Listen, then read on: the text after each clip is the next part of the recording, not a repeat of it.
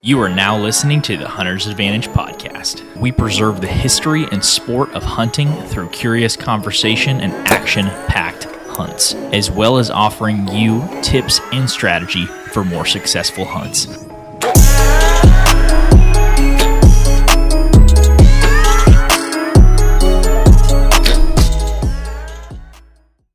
Hey everybody, welcome back to the Hunter's Advantage Podcast. This is episode number 137. Just like I do every week, I'm going to say today I'm joined by, but no one's shocked when I say this, but Mr. Jake Gaylord is on the podcast today. I'm not going to say how's it going or what are you doing because you'll scold me, but thank you. Maybe just tell the people a little bit about why you're an enemy of Sonic now and you're taking them to the cleaners. So if you're not from Oklahoma, you don't know about Sonic, I guess, but Northern Texas too. Yeah, Northern Texas, but Sonic is like one of the cornerstones of Oklahoma, or used to be, at least for my little small town. They're dead to you. Yeah. I guess either people don't like working for $7.25 an hour now, or I don't know what's changed, but now they have like 3 workers. And Christian and I decided to hop on a pod, and it was supposed to be like 6:30. I live like maybe two miles from Sonic. And I was like, okay, little 10-minute drive there. Just order a few drinks and then head home. Well, the people in front, if you're one of these people, piss off. And I mean that disrespectfully. If you're one of those people that goes through a drive-through, like at a Sonic or something, and orders a full meal for you and your family and 5 cousins, just pull in a stall, dude. Pull in a stall. Because me and Abby went there and we got 2 drinks, and it took like 25 minutes of sitting in line. Granted, they only had 3 workers, and I'm not going to go into that whole spiel about hair color or anything. But yeah, there's that. And yeah, so I was in a good mood, but now, we're starting an hour late, so it's fine. Yeah, no biggie. So the topic for today, so just had a recent trip to the taxidermist and officially got my first Pope and Young buck. So what we're going to talk about this podcast is that buck, a little bit about the background of the Pope and Young scoring system, and then we're going to talk through some Q&A because we got a lot of good questions from you guys from Instagram. Jake, you beat me to this probably by like, what was it, two years ago that you shot the booner now? 2020? Not a booner, high 150s. Okay. Nickname is the booner. We're not calling the buck the booner. Okay. Yeah. So Jake got to knock out his first like Cy Curtis and Pope and Young all in one, which is really nice. But it took me a few more years to get my first official Pope and Young, and on a 7.5-year-old buck. So I was pumped up about that. But I think this buck is a great example of why some people get really flustered with the scoring system because of gross and net score. You did a TikTok about this. I think it was a while back, but can you talk a little bit about the Pope and Young, or just the scoring system in general, and gross and net, the difference between the two? Yeah, but I don't want people thinking I know this, so take it with a grain of salt. But from what I remember, because it has been a minute since I've like looked into this, the way the scoring system works is nets are for fish. No, but in all honesty, gross is basically for the deer hunter, and the nets are basically for the state. So what I mean by that is, like, let's say your deer, have you ever said the gross score or? No. So, I shot the 6x7 I almost said last summer. I just didn't want to like say your buck scored this when you didn't like officially like. So the 6x7 that I shot last October, so October 1st, opening day in Oklahoma, that deer ended up grossing 142 and 7/8, and then ended up netting officially as a typical 125 and 2/8. So about 17 inches of difference between those two scores. And a lot of folks that are maybe new to the podcast or don't really give a frick about scoring are going to say, what are those two numbers and kind of why do they matter? So we did want to take just a few minutes to talk through that as we talk about this buck.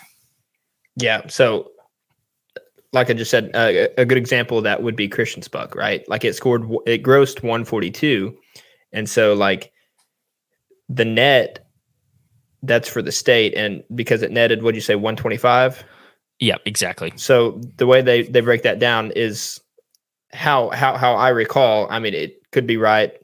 I think it's right. So if you don't believe me, look it up. Do your own research. Yeah. But from what I've gathered, it is like, so when Pope and Young was founded, they basically founded it to, I don't know if it was Pope and Young or Boone and Crockett. I think it was Boone and Crockett that like everything was going extinct and stuff like that, because like there wasn't any regulation about hunting or anything like that. Yeah. So basically the example I was getting at is Christian's buck, it grossed 142 and netted 125. Well, it grossed 142. And so like, that's what a lot of people like say, you know, communicate like, oh, what'd your deer score? They're not going to be like gross 142. They're just usually going to say, oh, it scored 142. And the reason that is A, because it sounds better, obviously. And then B, it's like gross is for the hunter, right? The net is kind of for the state, because I'm pretty sure when Pope and Young first started out, they were trying to figure out like how to measure whether or not like an area is good for whitetail habitat, right? Or just any big game animal in general. And so when they do that, it's just like, yeah, the buck did put on this amount, like 142 inches, but it wasn't symmetrical. And so that's how they kind of like tell whether the area is healthy or not, is how symmetrical the horns are. Because you could say, oh, well, you know, one side of this buck I shot, you know, was like a perfect 10. And then the other side was like, had like a turkey foot, you know, weird thing with, you know, a few flyers and stuff. And it's just like, well, that isn't probably going to be an impressive amount of inches that the buck had, or the buck grew, but that thing probably get hit by a car, or it probably got shot at. And while it might be a healthy environment, like it has plenty of food, plenty of cover and all that stuff, is that really a healthy environment if it gets hit by a car, if it gets shot at by another hunter? Like how healthy is that? And so like that's just, I think, of what I gathered is like how they measure that. And so when they see a nice, beautiful typical, that's kind of the like factor of, hey, like this thing doesn't have a funky side. And, you know, I mean, granted, it could have funky genetics where it has kickers everywhere, you know, kind of like Justin's buck this year on public and stuff. Like that thing ain't getting hit by a car. No. Probably not getting shot at even. But no. I mean, you have those crazy anomalies like that. But yeah, for the most part, that's kind of it. And now with, I think, hunting being like where it's at today, it's like almost everything seems so, I don't want to say like, it seems like there's roads everywhere, there's people everywhere, like you can't get away from people. It almost feels like you kind of need to change up the scoring system, possibly. And I know that sounds kind of ridiculous because it's been around for so long, but I don't know. It's kind of hard to like tell for those like high point deer. What I mean by that is like your deer has what, like 13 points, right? And so like I think the average person's used to seeing like 8-pointers. Like those are the most common deer around, just a nice mainframe 8. And it's just hard. It's hard to realize that because your deer looks really symmetrical, right? Like it's a 6x7, right? So yep.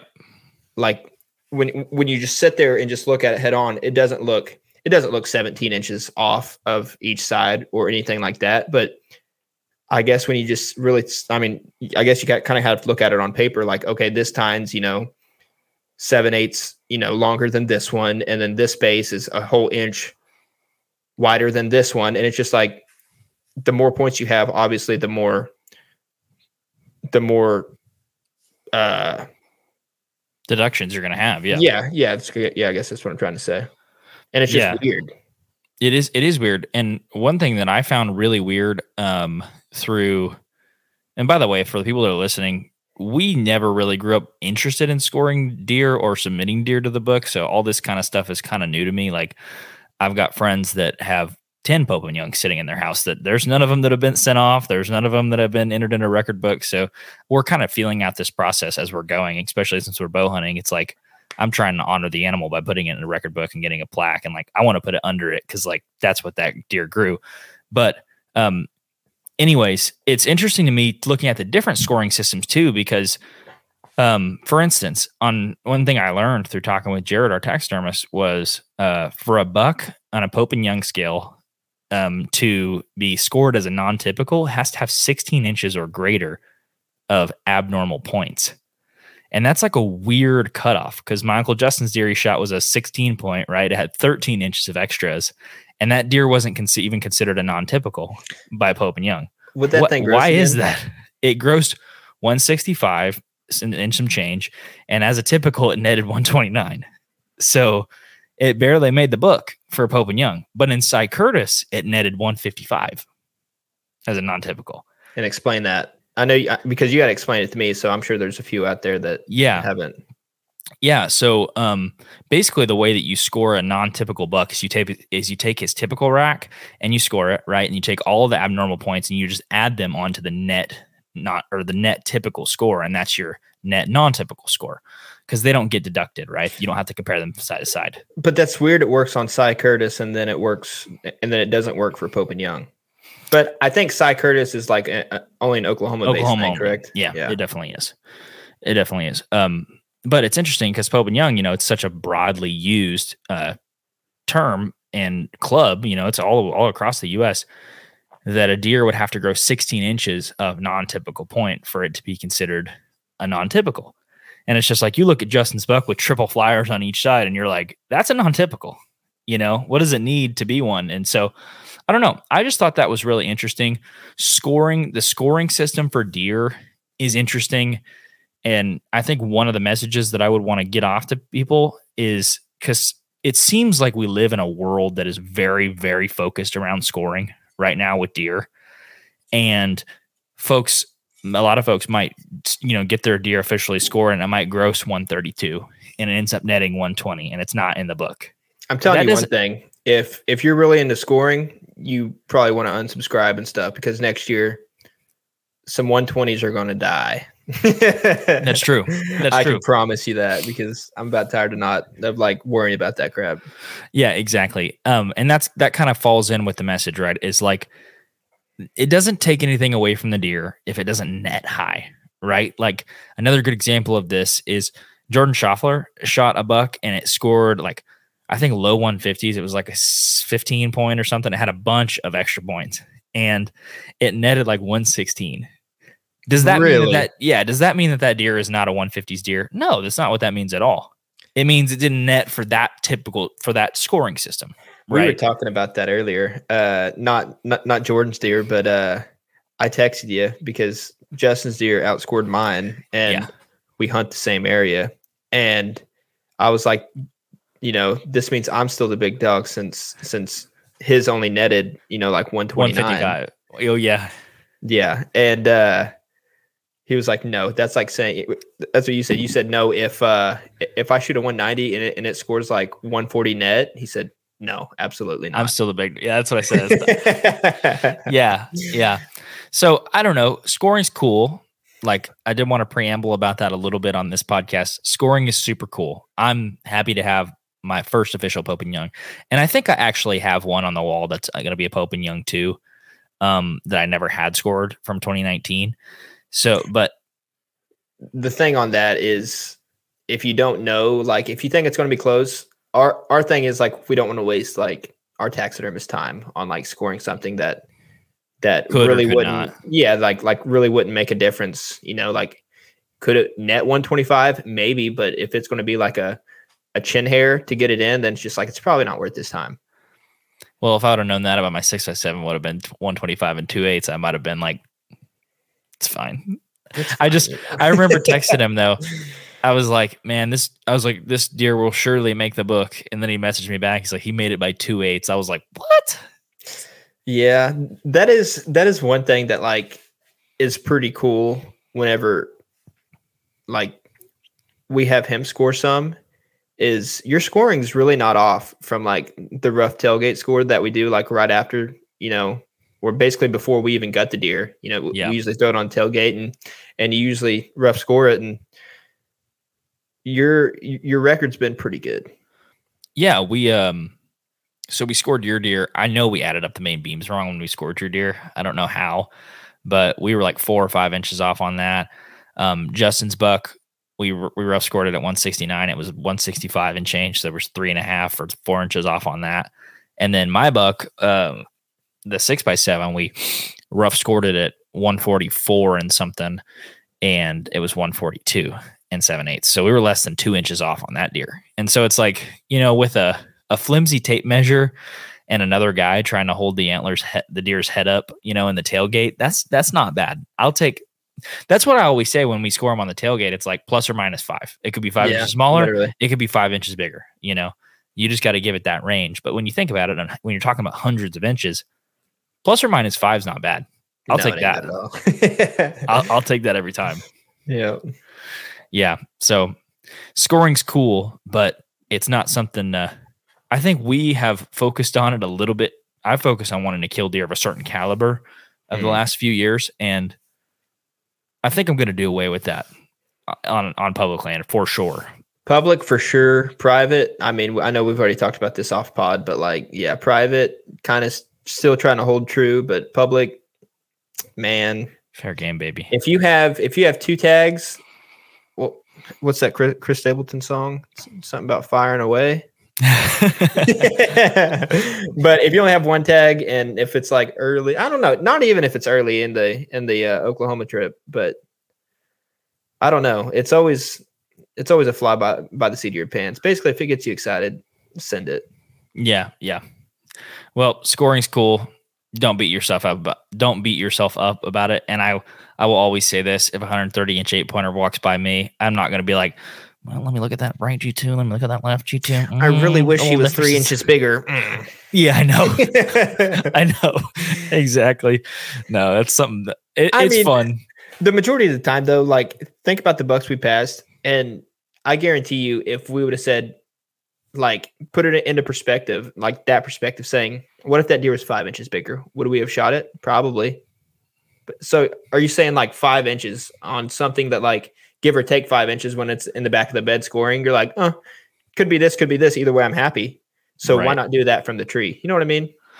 Yes. That's what I'm saying with the hunter satisfaction. People are like, oh, I want to shoot a 130 this year. You know, they go shoot one. It's 127. Like, man, I'm disappointed. I'm like, why? It's 3 inches. Why are you disappointed? Like, I mean, hey, from a guy's standpoint, 3 inches is a lot. That's all I want to say. Is this a lot?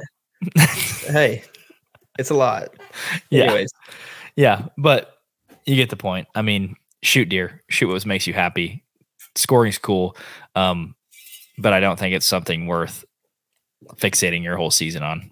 I guarantee you, half those booners that you see on YouTube are probably like high 150s deer.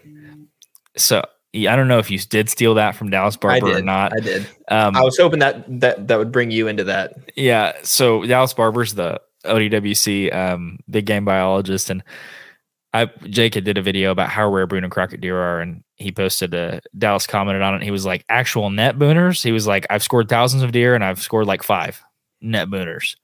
And he was like, and all those TV shows that shoot a booner every year means they shoot a 150s. And I was like, man, that's true. I mean, what does it matter? Why you got to say a 150 is a booner? Nobody cares. Yeah. You would think that, like, maybe the turnaround on the production, like, isn't that slow, but you would think they could officially have it, like, at least green scored before they release the video. I mean, I know Booner in the title probably gets a lot more views, but it probably does. Yeah, that's very true.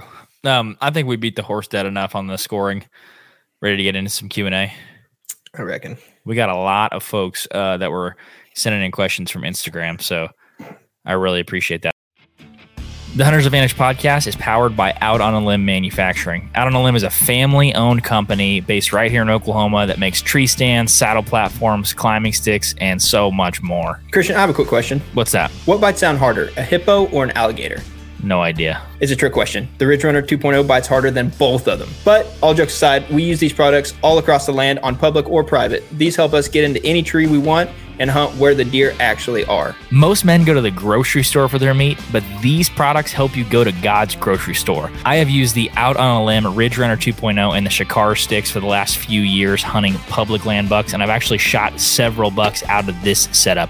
If you want to support the podcast and get some Out on a Limb equipment, make sure to go to outonalimbmfg.com and use code HNTA10 for 10% off at checkout. Once again, if you want to support the podcast, go to outonalimbmfg.com and use code HNTA10 at checkout for 10% off. Now let's get back to the podcast. I'll start with the first one. Are we just doing the Instagram? Yeah, we'll just do the Instagram for this podcast, and then we'll move over to some of the TikTok, some of the Facebook, and some of the email questions for the next podcast that we'll do. So this one, first question from Instagram comes from Brett_Swafford. Hope I said that right. He said, how do you pick where to put your feeders, and do you always hang a stand close by? What do you got, Jake? Let me look. I'm more of a visual guy. Someone audibly reads it to you and you're like, ugh. Yeah, literally. So where to position the feeders, I would say, from my experience, I have two feeders. One's out in the field, and then another one is like maybe 50, 60 yards into a little thicket of timber. And from my experience, I have seen that there's more consistent daylight movement from bucks inside the timber on that camera, on that feeder, rather than out in the middle of a field. And this could be different with other areas, like the difference between my hunting, private hunting spot and your private hunting spot, Christian, is probably neighbors, right? So the deer around my private is probably a lot more skittish than It would be on yours. And so it kind of makes sense that, hey, they're probably, especially the bucks, probably are more timid to use the field, at least in the daytime, rather than inside the timber. And I've seen that firsthand. I mean, don't get me wrong, I get a lot of nocturnal buck picks out in the field, but that's nocturnal. And unless have a really good spotlight, I mean, or you're a wildlife photographer, it doesn't help you any. Exactly. Yeah. No, exactly. I was thinking about this. The one, it's going to have to be someplace. If you plan on hunting, it was a two-part question. So he asked, like, where do you put the feeders? And then where do you always hang a stand close by? I'm not putting a feeder out just for craps and giggles myself. You know, some people might say, man, I just want the deer to be super healthy and I want a supplemental feed. Not me. When I put out a feeder, I want to kill the deer. So that's my only reason for putting it out. But that's the way some people are. Like, some people will put a feeder out and then hang their stand like 80 yards away and like try to get them coming into the feeder. You definitely could do that. And what I would say on my feeders is, one, I try to think about the access. Like, when you introduce feeders into hunting, it creates some access issues. One, when you're showing up to get into the stands in the mornings, there's usually deer on the feeders, right? Especially in early season when it's hotter and those deer are trying to feed when it's still cool at night. And two, in the evenings when you're sitting on those feeders, it's very hard to get out of the stand sometimes without scaring the deer off. So the short answer is yes, I usually hang a stand nearby my feeders because my goal is to kill the deer, not watch them. But as far as picking where to put them, I try to put them as close to bedding areas as I can, because I don't want to ask too much of the deer, right? Like, let's say our feeder's 500 yards away from a bedding area. Well, on a, you know, it's 80% of the days of the year, it's probably not going to be super cold where they're going to want to travel that far in the daylight to feed. So I try to put it as close to the bedding as I possibly can without intruding on it, and where I can still get good access on the right wind directions. And I second that. Yeah, because you want it to be close enough where you're not asking the deer to do too much, but also far away enough where you're not intruding. And that's going to be different for every property, right? Like, but regardless, they're probably going to try to eat the corn. Like, corn's the magical fruit. Like, you know, it has the juice. So they're going to be hitting it, but that's just the difference in whether they hit it 30 minutes after shooting light or 30 minutes before. Yeah.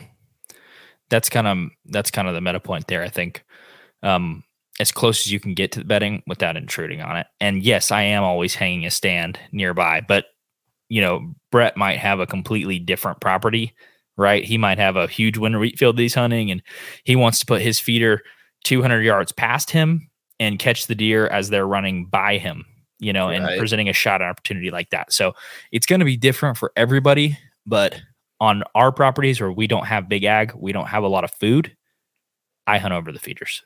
That's just my personal preference. Yep, yep. All right. The next one's by Jake Ordner. What tips you got? Yeah, yeah. What tips you guys could give on shed hunting? What do you got? Shed hunting, dude. So walk a lot. What's funny is there's like two things that people consistently ask that I'm just like, dude, we have nothing for you. The two things are one, like whitetail habitat management. And yep, two, shed hunting. One, we don't have properties that we can change a lot because we don't own any property. And secondly, we like to go scout for deer postseason and hopefully step on a shed that goes through the rubber boot. And that's kind of how we find them. I don't really have a super trained eye for sheds, and usually don't have the time to get away to shed hunt as much as I would like. So, but what I can say with my limited experience shed hunting is I'm going exactly where the deer are spending most of their time. So this is my one time a year where I'm like, okay, I'm going to walk out this bedding area, hopefully not mess it up too much. Travel corridors in between bedding and food, that's a great place. But what I notice every year with sheds is like people find them in the weirdest places. Like I saw Cole Owen today. He had a shed in between like a forked tree, like a deer had dropped it in between a tree. And I was like, how can you give a tip about, well, make sure you look in between trees? No, I'm very much with the miles for piles guys. That's how you found sheds in my mind. Yep. Yep. Yep. I don't want to beat a dead horse. I mean, you've already covered. What do you mean? You're not a shed guru? No. Plus, I think there's a couple more questions about sheds too. So okay, I'll save what I have for those. Okay, sounds good. Biggest misconceptions about public land and private land hunting. This comes from T Pritch 30. That's very broad. That can mean a lot of things. But yeah, so well before the season, I would say there was more hunting pressure on private than there was on public. But in Kansas this year in November, that proved to be wrong. Kansas early late season was like super good. Like there was that, it was basically like having a whole weehaw and stuff to yourself, like hundreds and hundreds of acres basically to yourself over soybeans and all that crap. But when November hit, it was a war zone, literally World War III. So my go-to previous years would have said, you know, there's not that much pressure, but then again, it's, I guess, kind of when you go and where you go. So other than that, I can't really think of any on top of my head. Biggest misconceptions is that it's super easy to kill a big buck on private. And then two, it's super hard to kill a good buck on public. Like you said, I think it's just the time of year and your unique situation. I have hunted private pieces that are 10 times harder to kill a good buck on than decent public in Kansas, and vice versa. Sometimes it's been fairly easy to shoot, you know, just like we talked about, 125 incher on public land in Kansas. I've seen better deer on public land in Kansas than I had in 90% of my hunting growing up. I'm being completely honest. So it is so spot dependent. People think, oh, you got private land, you got to kill a good one every year. Maybe not. Like you said, sometimes you got more competition on private than you do public. You ever arm wrestled your brother for your deer blind? That's how it goes for me. So I've there's some misconceptions. Yeah. All right, I got the next one. Connor Schwab, Whitetail Mission. Brother says, wait, no, this one's me. Oh, go ahead. Yeah, you're right. Go ahead. Anyways, Connor Schwab from Whitetail Missions. What's the dream out-of-state trip if you only had 1 week? The state and then the date. Oh, man. Dude, this one's too hard. I thought about this one. I think if I had, for whitetail, we're talking specifically for whitetail, I think anybody would, any sober-minded individual would say Iowa for a week, right? Right. And if I had to go, let's just say I had private land, I would say November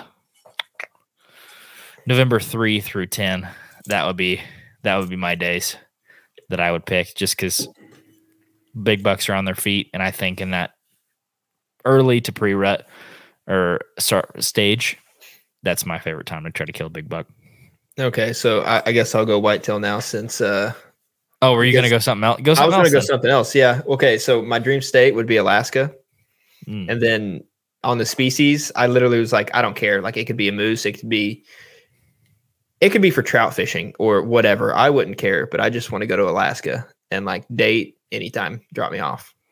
Unless it's during the winter, then I'd feel like I'd really be hurting, but I don't know. But for whitetail, I would say like one of the Midwest states for sure. Like whether that be, Iowa, like you were talking about, or I didn't really think about states like that, but I would go early. I wouldn't go during the rut just because Kansas ruined it. Yeah, but let's just say hypothetically, like you had a great private farm and you just had to pick like your best. I mean, no pressure. I would pick like sometime during November, but if it's probably not going to be on private, so that's where that's true. I would go early. I would go early rather than late. And the only reason is I think you'd have less opportunity, like equal opportunity of not running into people, whether it be early season or late season. But late season, it's probably pretty cold. Then early season, you could probably see just as many deer, but it also be t-shirt weather. So can't beat that. All right. We got a question from Marshfield Outdoors. He said, podcast episode swap. ? I think Marshfield either has been doing a podcast or you just started a podcast. He said swap. Have we done any podcast episode swaps in the past? Well, we take Venmo and Zelle. No, I don't think we swapped. There was one other guy that was wanting to, I think, do collab, I think is what he called it. And yeah. But no, I don't think we've done one like that, at least. So we're trying to do our podcast this year in series and keep it super specific to kind of a flow and just topically. So Marshfield, send us maybe a potential topic that you'd want to discuss, and maybe we can see how that would fall into our series. And always we're always happy to get on other people's podcasts and talk. I remember when I started this podcast, my second guest was Jordan Harbertson of Mountain Ops. And I was like, dude, why are you on my podcast right now? There was no reason he should have got on my podcast. I'm not saying that is this situation at all. No, we're not that tier. Yeah. But I'm very happy to get on anybody's podcast. And if we can find something that topically lines up between us, yeah, we'd be happy to do it. Why would they want to talk to us? Like, dude, why they want to talk to me? If they've listened for at least like three podcasts, you'd be like, these guys don't know a damn thing. I don't know. We just like talking about it, so it's fine. That's right. What do we got next? Hudson Outdoors. How do you know when to leave or stay when it comes to pressure on public land? I think this Hudson. Is that not the same guy that killed that tank in Missouri? It might be. I think it is. Oh yeah, I think that might be. Name, but I ain't gonna touch my phone right now. Yeah. Man, how to know when to leave or how to know when to stay when it comes to pressure on public land. I'll say every man has his breaking point. What were you gonna say? Yeah. Let me hold on. Go ahead. No, I was going to say every man has a breaking point. My my gauge for deciding when to leave or when to stay is typically when the number of people that I have walked up on or slash been walked up on exceeds the number of deer. So if in a 2-day period of time, I've been walked up on 5 or 6 or 7 times and I've seen 1 deer, that usually shows me, especially if I'm hunting a fantastic time of the year, like November, that I am being blunted by the pressure of the people and it's time to go try something else. That's usually my measuring stick. So that's a good point. There's 2 types of pressure though. There's the pressure that you think people has been hunting this spot, and so you don't know. And then there's like, hey, I see a headlight walking to my tree, and like there's a headlight flashing at me from like 75 yards away. Yep. And how you can tell if people's not flashing your headlight, but you, you're like kind of like, I think someone's been hunting this. That happened to me last year on Oklahoma Public. I found out people was hunting this area from the toilet paper trails that was down this pretty like it was a brush hog little path, and there was just like white toilet paper trails. Like obviously I didn't get too close to it. You sure it wasn't Carol? It might have been Carol. I asked him. I did ask him. I was like, hey, you been back there? And he was like, what do you mean? And I was like, well, I seen toilet paper. And he was like, did you see poop on it? And I was like, no. Then it wasn't me. He was like, you would know. And I was like, okay. You know if it was me. That's funny. So that's how you gauge it, is if there's toilet paper. I mean, that type of human sign, like, oh, is there flagging tape? But in Kansas, I seen flagging tape all over the place, dude. Like it was everywhere. And I was like, that could be 15 years old or it could be 5 days old. I don't know. So yeah, just that type. I guess like go with your gut. Like if you're like, man, I think there's people hunting this, I'm not seeing all that much like action and stuff, and just go with your gut. Here's one thing to consider though. Like it is kind of super dependent on what your backup plan is. So if you've kind of put all your eggs in this one basket and somebody has walked in camo clothing and, you know, topped your, or flipped your Easter basket on top of you and all the eggs have fallen out. If you don't have a good backup option, you might be very tempted to stay in a spot that you know is not going to work. Like, let's just be honest, a big mature buck, apart from being an idiot in the rut, is going to respond to human intrusion in a negative way and quit frequenting areas where there's lots of people. So if there is lots of people, yes, there are ways to kind of get around that, or maybe hunt places other people aren't. But to some extent, there's going to be people. If there's people in a spot and they're running it, they're running it. And I would rather go to a spot that I've never been to before and roll the dice on a place that I know for sure is probably not going to produce something because of the intrusion. Dude, I agree, but you told me about how on Rattlesnake there was like all those people. I mean, we tried to sit there in 2021 and there was people, and then I tried to sit there last year just this last season, and I got walked up on by that older guy. Yeah. And then 7 days later, Justin sits in that same general area and sees what he said was a 150.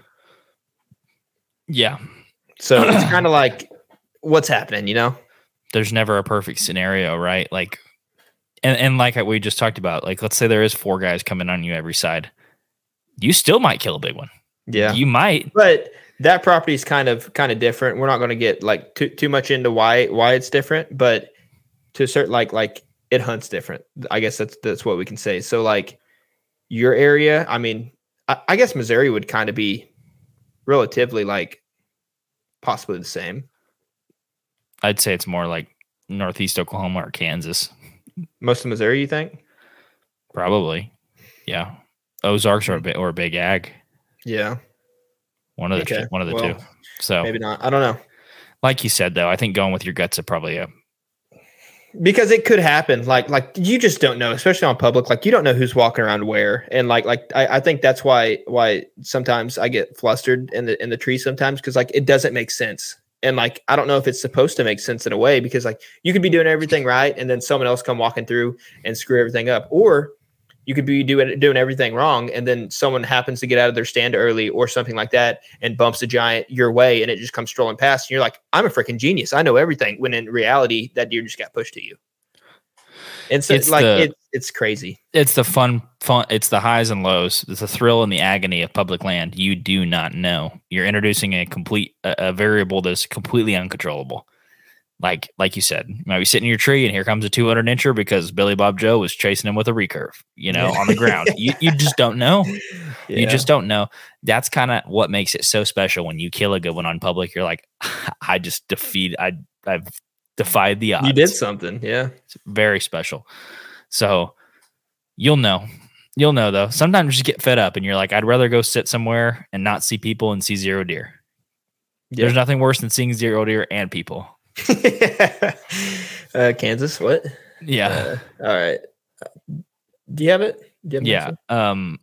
He asked another question. Hudson Outdoors asked another question. He said, what states are you guys hunting next year? So definitely Oklahoma. That's a given. We have lifetimes here. What? So yeah, crazy. I know. I would really like to hunt Kansas because there's a little bit of vengeance and I feel like we could really get it done. Vengeance is mine, says the Lord. Yes. Yes. And I know everybody thinks this every year, but, you know, Kansas opens up early, as we all know. And if we can draw out again, I think we can get it done early. And therefore, we can either, A, spend more time on Oklahoma public, or, B, branch out and maybe towards Missouri. Because I heard we got a little offer up on that. Yeah. Might have a little collaboration opportunity. Oh, sorry, my microphone. I'm wondering how the odds will be in Kansas. We drew out for a fairly popular unit last year, so it was like, okay, I'm not super surprised. But this year, if we do something similar, I don't know if we'll draw out or not. It'll be very dependent on if we draw out in Kansas. But if we don't draw out in Kansas, like, I'm all for learning something close. So Missouri or... heck, even a Nebraska trip would get me kind of hyped up. Nebraska, you've been on that train ever since you went from Yulee. I like Nebraska. I just like the idea of a 300-pound whitetail with a big rack. That's kind of exciting. Yeah. So maybe one of those three. Oklahoma's definitely a given, but maybe Nebraska, maybe Kansas, maybe Missouri. We'll just see. I think Missouri would be a good one because. I mean, y'all can tell us if we're wrong, but I think it's like 225 or 250 for 2 buck tags. It's very friendly for over the counter. Yeah. So for us broke folk, it is very nice. I don't know. It's looking pretty tempting. Plus, I mean, if you shameless plug, I guess here, like the Hudson Outdoors who asked this question, if y'all haven't seen his video of him shooting a absolute toad on Missouri public lands, go check it out because I forget exactly. Or just a regular drop. I know it has a drop. I don't know if it's a double or not. I don't have the picture pulled up here, but definitely look at it. Like it's a really cool, sweet video. Yeah. I think you're up. This is from Jess HW11. How did you all get started, and how do you all know each other? It's a good one. Did he mean how did you get started hunting, or how did you get started filming and stuff? Probably how HA got started. I assume that's what he's talking about. Okay. So I'll start with the reverse. How did we know each other? When did we meet? Like what, 4th grade? Something? It was on the bus in like 3rd or 4th grade. Okay. Yeah. I just am so bad with ages now. I'm like, yeah, 3rd grade. I was what, like 14? And they're like, no, bro, you were 8. I was like, 8? You were a freshman, 14, son. Yeah. So, gosh, how old is that? 8 years old? They can do the math. It's fine. Yeah, y'all look it up. You have Google. Yeah, so we met, 7 or 8 years old on the bus. I rode the bus. Jake rode the bus. At that time, I sat in the front of the bus because a young man doesn't want to get bullied. And then Jake had rode the bus. You'd already rode the bus for like years. And so Jake's like, I grew up on that bus. Jake was like, come sit in the back of the bus. I'm like, dude, only bad things come to the dark side. That's when people are like shooting people in the back of the legs with pin guns and like steel tipped. What are those called? Are they called hornets when you get a rubber band? Dude, yes. So if y'all don't know what a hornet is, it's where you like, this is back of bus shenanigans. Today's kids would not know about this because they're too busy on their phones. But that's where you get a piece of paper and you roll it up like hot dog style. So thick. Really, really thick. And then it's basically a handle. You get a rubber band and you like pinch it around the rubber band and pull back and fling it almost like a slingshot. And you want to talk about it like a whelp, dude. To get so you going. Bad. Yeah. Anyways, I think, that's where we met, but we weren't always into hunting. I don't think we were into hunting at all at that point. Probably fishing. It was fishing. Probably fishing at that point. Yeah. Yeah. We made pin guns on the bus too. Basically you take the tube out of a pin, you take the ink cartridge, you tie a rubber band around it, and then you use the rubber band to shoot the ink cartridge. I swear. Yeah, I remember this still. Did you have a particular story? No, continue. Or is that all you were going to say? No, I was going to say that there was like several instances where I saw ink cartridges like going at the bus driver's the back of his head, and they would like hit the mirror. They would like, not me either, but they would hit the mirror and he'd be like, "Hey, I'm going to stop the bus." Like, dude, you could fire him from the back of the bus. I'm talking at the front. I remember this one time because I was never the best at making them, because what you had to do is you had to like get a rubber band, break it, and then like tie each end around like the outer casing of the pin, right? And so I was never good with knots. Like I'd always just try to do the regular like tie your shoe knot, but then like thread the laces through where it'll tie a knot. So I could never get the rubber band to stick. And so when I actually did tie a good knot somehow, some way, I was like tied it too far up the pin or too down, which would like, long story short, whichever one you did, if you tied it too far back, that little ink cartridge wouldn't have enough velocity to like really do any damage after it left the barrel, basically. So, God, I sound like a little heathen right now. Sorry. But I made one really good one time, like tied it perfectly. And I remember I was sitting next to you. You were inside the window. And I was like, look at this one I made. And pulling out like a weapons dealer. Yeah. Check this out. You said, does it shoot hard? And I said, yeah. I don't know why you said it. You said, here, shoot my leg. Swear to God. You said, here, shoot my leg, and like kind of stuck up your calf a little bit. And I went from like 3 inches away. I forgot about this. I shot it into your calf, and the ink cartridge stuck in like maybe 1/4 of an inch, but it was enough to like stick into it. Oh, it was sticking in there. Yeah, and you're like, just like, oh my God, it hurts. I remember looking at it. I'm like, I can't see the tip anymore. Do you remember what I'm talking about? Oh, I don't know why I let you shoot me with that. Hey, we weren't the smartest. That was one story. And I also know shortly thereafter, everyone started doing the hornets on the bus, that rubber bands got banned from school. You can no longer have them around your wrist because kids were going up from like long range, hitting people in the legs. It was just a different time. Like you weren't on TikTok had like searches in English one time, like for rubber bands. Everyone showed me your wrists. Bands. There was that. And then like this one teacher made us empty out our pockets because like, she thought we had rubber bands, and I was like, listen, I have like 3 erasers and a wadded up piece of paper that I was going to make into a hornet on the bus. That was good times. So that's the context. That's how me and Jake met. And then from an HA perspective, we had tried something similar a couple times. So that maybe this is encouraging for some folks. We tried. So just like everybody else, that produces any kind of content for the internet, we were like, dude, we should make hunting videos and get sponsors, and one day we'll get paid to hunt for a living. That's kind of what I thought. Oh yeah, it'll be all over. So we tried to make a few of those pages, you know, like everybody starts an Instagram, and then you have somebody, you know, that like can like make a t-shirt. So I've been a part of we did, what was first? We did Through the Peep Outdoors. Yeah. So that whole idea of that premise was, the premise of that idea was like, these are all trademarked, by the way. So yeah, don't try these names. Piss off. We still own these.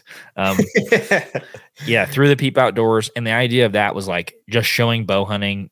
Like you live in bow hunting, you live life like through the peep, you know, that's like your portal to killing animals. So I thought that was a cool play on words. It never really very worked. Silliphosical.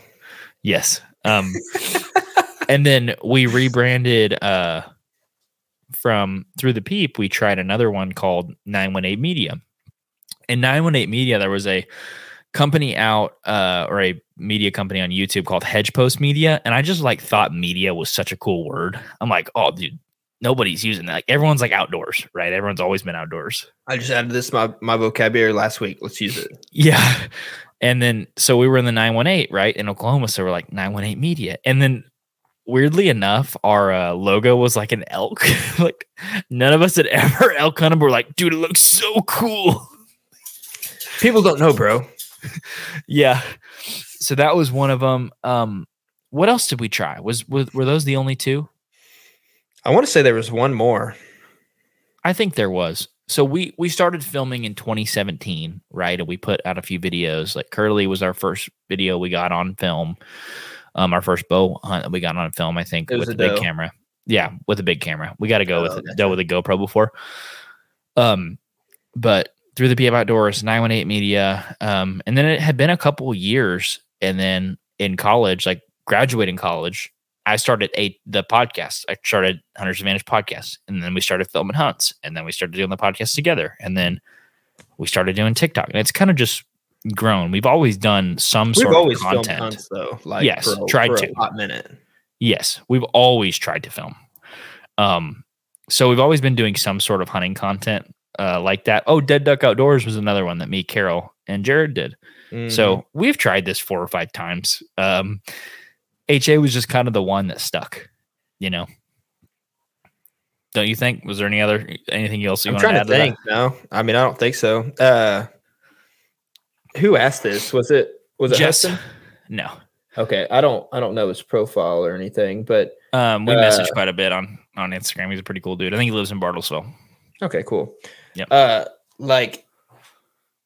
But if he's like asking on like getting started and filming and stuff, like the first camera I ever owned was a GoPro, and I shot my first bow buck filming it with the GoPro. But when I first started filming, it was like, the only reason I want to bring this up because it's a pretty cool story.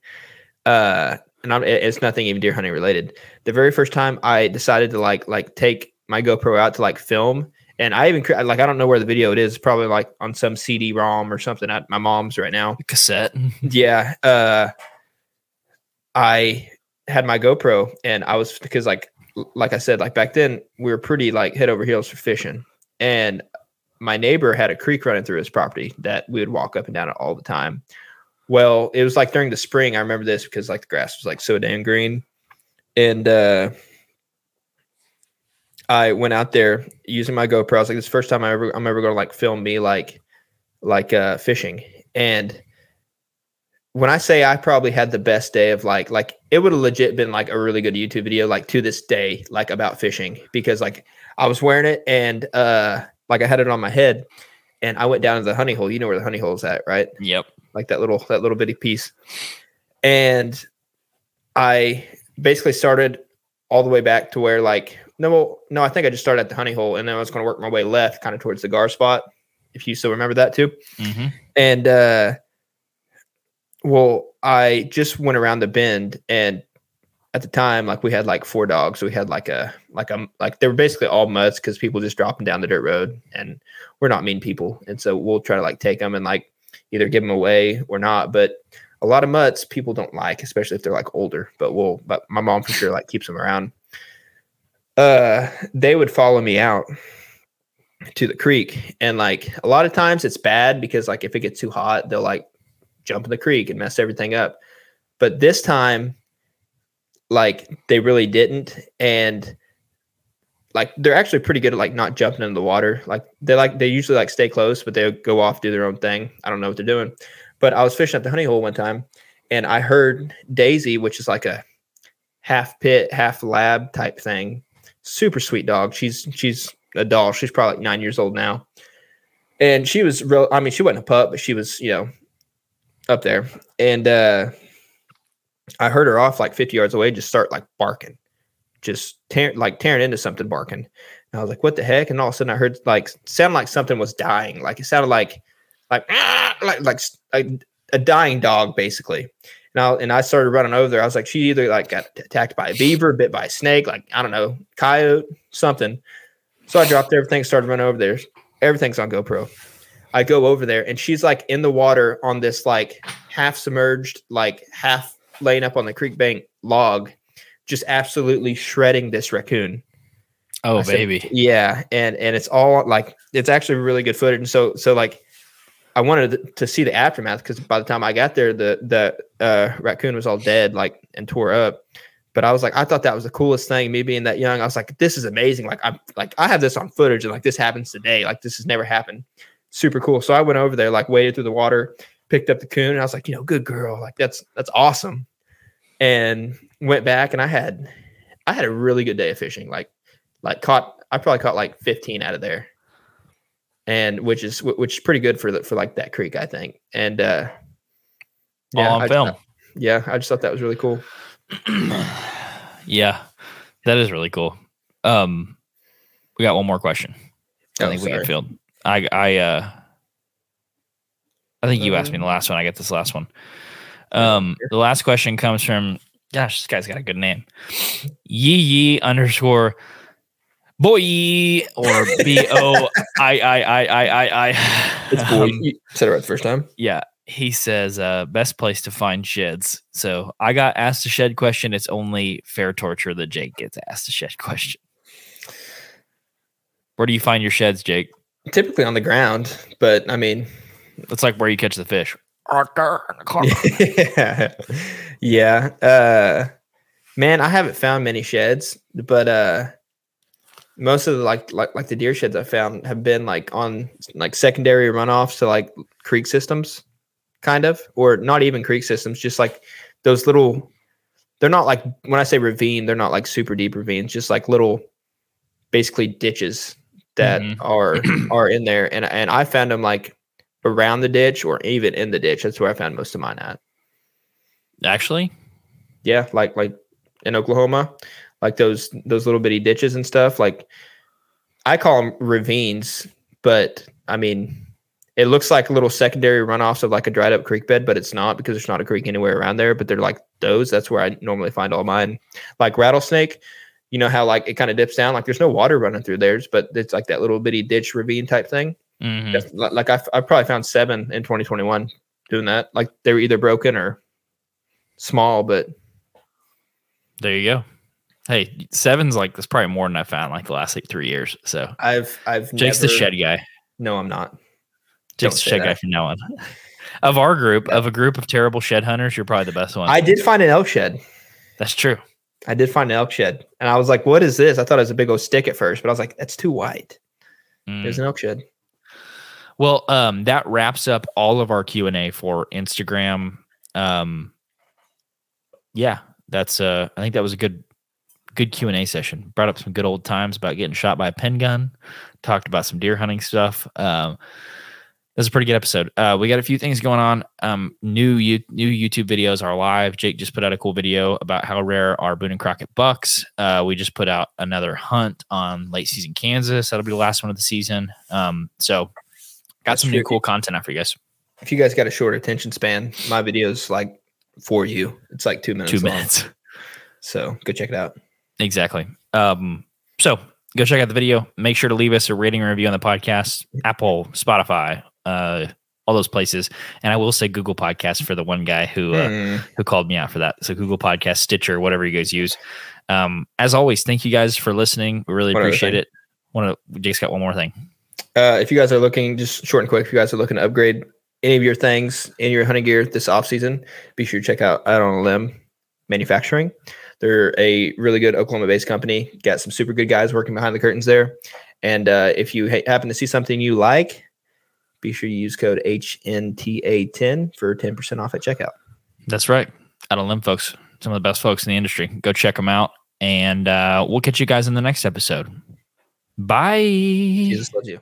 Thank you guys so much for checking out the Hunter's Advantage podcast. If you enjoyed the episode, make sure to leave us a rating and review on Apple Podcast, Spotify, YouTube, or wherever you listen to the podcast. Thank you guys so much, and we'll see you in the next episode.